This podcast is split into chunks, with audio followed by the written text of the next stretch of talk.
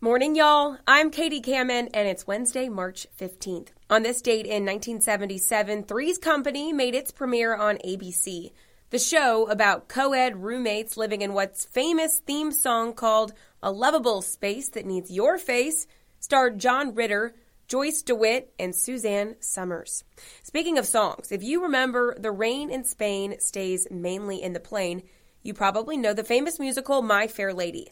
The film featured Rex Harrison and Audrey Hepburn, but before the film, on this date in 1956, it opened on Broadway with a different leading lady.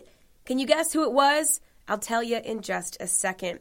But first, Let's see if today's forecast is a good one. We'll head over to the Live 5 First Alert Weather Center. And good morning to you, meteorologist Joey Silvat here on our Wednesday. We're starting out cold this morning. Don't need to tell you as you head outside this morning, make sure you have the coats. Temperatures in the 30s. Some of you got down to freezing overnight. 50 at lunchtime will go up in the mid to upper 50s for highs this afternoon. A chilly day throughout. Now, tonight we do expect freezing conditions once again for inland areas above freezing freezing along the coast, but we're likely to see more frost out there tomorrow morning and this morning with the wind a little bit lighter overnight. So make sure you cover up the plants once again. We'll be near 70 tomorrow. The morning lows get warmer later this week. St. Patrick's Day, 77. We have a rain chance Saturday morning and then cooling back down Sunday and Monday.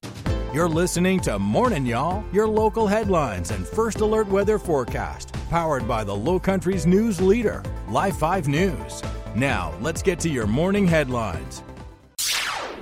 More pedicabs could be coming to the streets of downtown Charleston. Yesterday, Charleston city leaders voted to add six pedicabs to the streets at night, but that vote was not unanimous. Molly McBride spoke to people on both sides of this issue and tells us why some people are concerned.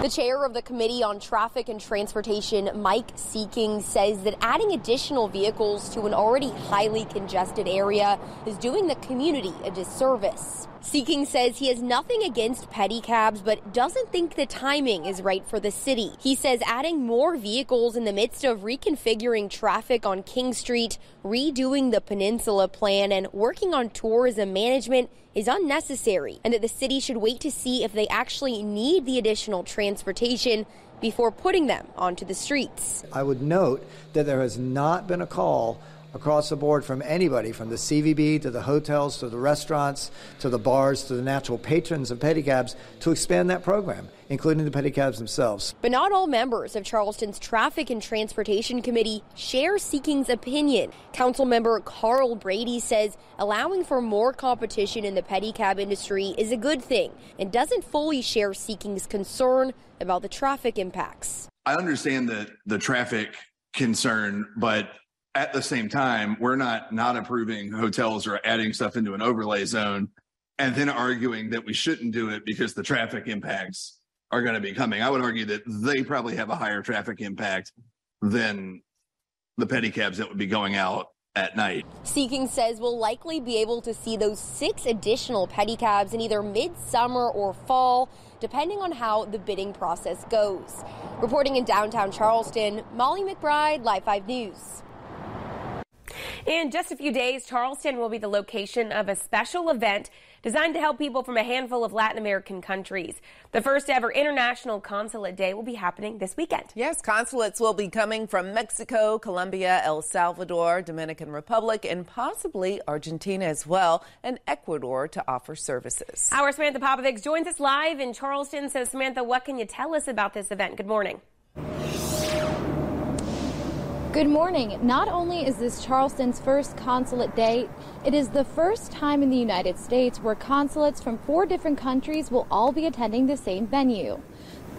The Latin Exchange Club of Charleston and the Exchange Club of Charleston say they have been reaching out to different consulates for over a year now, trying to get all the countries to come to Charleston at the same time to make it one big fair. They say they expect a turnout of, of, a couple thousand people. According to the Latin Exchange Club president Enrique Grace, consulates will provide help for their citizens, including passport and birth certificates, ID card renewals, and more. Grace says each consulate is different in what they ask their citizens to bring, but any form of identification from your country for proof of identity should be presented. He says the process should take no longer than 30 minutes and hopes people are able to do walk ups at their consulate. Gray says the Hispanic community is growing rapidly in Charleston and in the state and hopes this event creates inclusivity within the Charleston community for all immigrants. Part of the idea is to show that Charleston is a welcoming city for uh, foreigners, uh, whether it's Hispanic or other other people that are immigrating from other countries. Um, this one is a Hispanic event. We hope to bring consulates from other countries as well a free health fair from participating organizations such as DHEC, Shifa Clinic, MUSC, Palmetto CAP, and others will be happening at the same time where the public can receive vaccines, testing, and other resources. The event is happening Saturday at Exchange Park in Ladson from 9 a.m. through 5 p.m. and Sunday from 9 a.m. through 12 p.m. Reporting in Charleston, Samantha Popovics, Live 5 News. Well, new technology could soon be on the way to track sex offenders in our state. The South Carolina Department of Probation, Parole, and Pardon says it's now looking to change the physical device used for sex offenders from ankle monitors to wrist monitors. Right now, only those who commit criminal sexual conduct in the first degree and toward minors are required to be tracked. The solicitor's office says a judge can also rule whether a sex offender should wear a tracking device, even outside of those crimes. As of this year, the department says Horry County has more than 700 sex offenders and only 73 are being monitored or tracked. The debate in the South Carolina House over the state's $13.8 billion spending plan for the next fiscal year did not go as smoothly this year. The argument was between groups of Republicans over social issues unrelated to the budget, including university diversity initiatives. The budget gives the Freedom Caucus members the opportunity to suggest changes directly on the House floor instead of having to get them past a committee first. The budget itself was approved and includes pay raises for state employees, teachers, and law enforcement. Only one amendment passed Monday night to cut the salary of Comptroller General Richard Eckstrom to $1 after his office double counted cash for nearly a decade. A bill moving through the state Senate would ban Chinese and Russian companies from buying land in our state. The main piece of this bill relates to five countries classified as foreign adversaries to the U.S., including China, Cuba, Iran, Russia, and North Korea.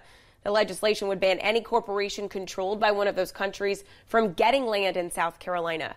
A new amendment on the bill will allow people who are citizens of these countries to buy property if they're also dual citizens with uh, with the U.S. or green card holders. It would also affect those from other countries when it comes to land ownership, cutting the limit from 500,000 acres to just 1,000. Last week, senators heard from people concerned with the bill that it would inhibit their chances of economic success in this state or put their jobs at risk. I just believe the people who are working for a Chinese company, they do not represent the, the, the, the political regime in, in China. I don't want this kind of bill to affect those people who love this country, work hard, and pay, pay taxes. The restrictions on the bill for citizens of non adversarial countries would apply to companies and people acquiring land. It would not affect anyone who already owns land, even if it's outside the tighter limits this bill would set. A North Charleston FedEx employee is out on bond after he allegedly stole several packages worth tens of thousands of dollars. Charleston County deputies say 35 year old Marcellus Hart was charged with breach of trust with fraudulent intent. According to an affidavit, he's accused of stealing packages full of Apple and Samsung products valued at nearly $35,000. The report says a FedEx security agent was notified by Verizon Wireless the packages had not reached their final destination this past past October. Hart reportedly pulled the packages off a conveyor belt, didn't scan them, and then put them in his truck. A Kingstree man is facing several charges after Williamsburg County deputies say a traffic stop revealed a large amount of illegal drugs. They say 37 year old David Vince III is facing charges including possession of drugs, intent to distribute, and unlawful carrying of a gun. Deputies say the stop happened near Hemingway Highway and Sandridge Road near Kingstree. After stopping that car, they performed a probable cause search for that vehicle. Now, during that search, deputies found approximately approximately 135 grams of marijuana, 18 grams of powder cocaine, and 14 grams of crack cocaine, as well as a quantity of U.S. currency or money and a gun that was illegally owned and believed to be used in distributing those drugs. Williamsburg County deputies have also arrested this man you see, 44 year old James Graham, in connection to a trespassing complaint. That incident happened in Kingstree on Eastland Avenue March the 10th. After searching Graham, deputies say they found marijuana and an off white rock substance on him. He also had a large amount of money and a gun. Deputies say he was booked on several charges, including possession with intent to distribute marijuana and cocaine and unlawful carrying of a gun. The FBI now wants to search the cell phone of the man accused of shooting a mattress store employee and robbing a convenience store last year. 27 year old Taylen Green has been charged with armed robbery and possession of a weapon. He's also accused of armed robbery and murder at the mattress deal on Rivers Avenue on May 26th of last year. The FBI says analysis shows the same gun used in the mattress store and the convenience store robbery was also used in two shootings in early 2022. Green told police he saw an ad on Craigslist for jobs at the mattress store, and that's how he decided when and where to go for the robbery turned homicide. Once he saw reports of the crime, Green thought someone would recognize him and turn him in. He told police that prompted him to rob the convenience store to have money in jail. The FBI wants to search Green's phone to collect location data for him during each crime and to fact check the Craigslist ad he says he saw. It's been more than four months since a Charlotte woman was found dead in Cabo, Mexico. Now her family is calling on the Biden administration personally to bring justice. Shanquella Robinson's family sent a letter directly to the White House saying they don't want to leave room for the administration to make excuses not to pursue the investigation. In early November, a video showing an alleged fight went viral on social media showing Robinson being attacked by one of the people she was traveling with.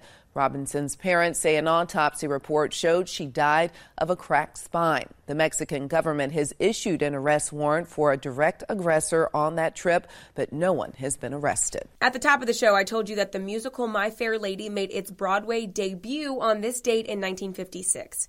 The play featured Rex Harrison as Professor Higgins, and while the famous film version starred Audrey Hepburn as Eliza Doolittle, when it opened on Broadway, it was Julie Andrews who took on the famous role. I do love Julie Andrews. Celebrating birthdays this Wednesday, actor Judd Hirsch from Taxi is 88. Beach Boys singer Mike Love is 82. Actor Craig Wasson from Body Double is 69. Model Fabio is 62. Rock singer Bret Michael is 60. And actress Eva Longoria from Desperate Housewives is 48. Thank you again for joining us for Morning Y'all from Live 5 News. I'm Katie Kamin. I'll talk to you tomorrow.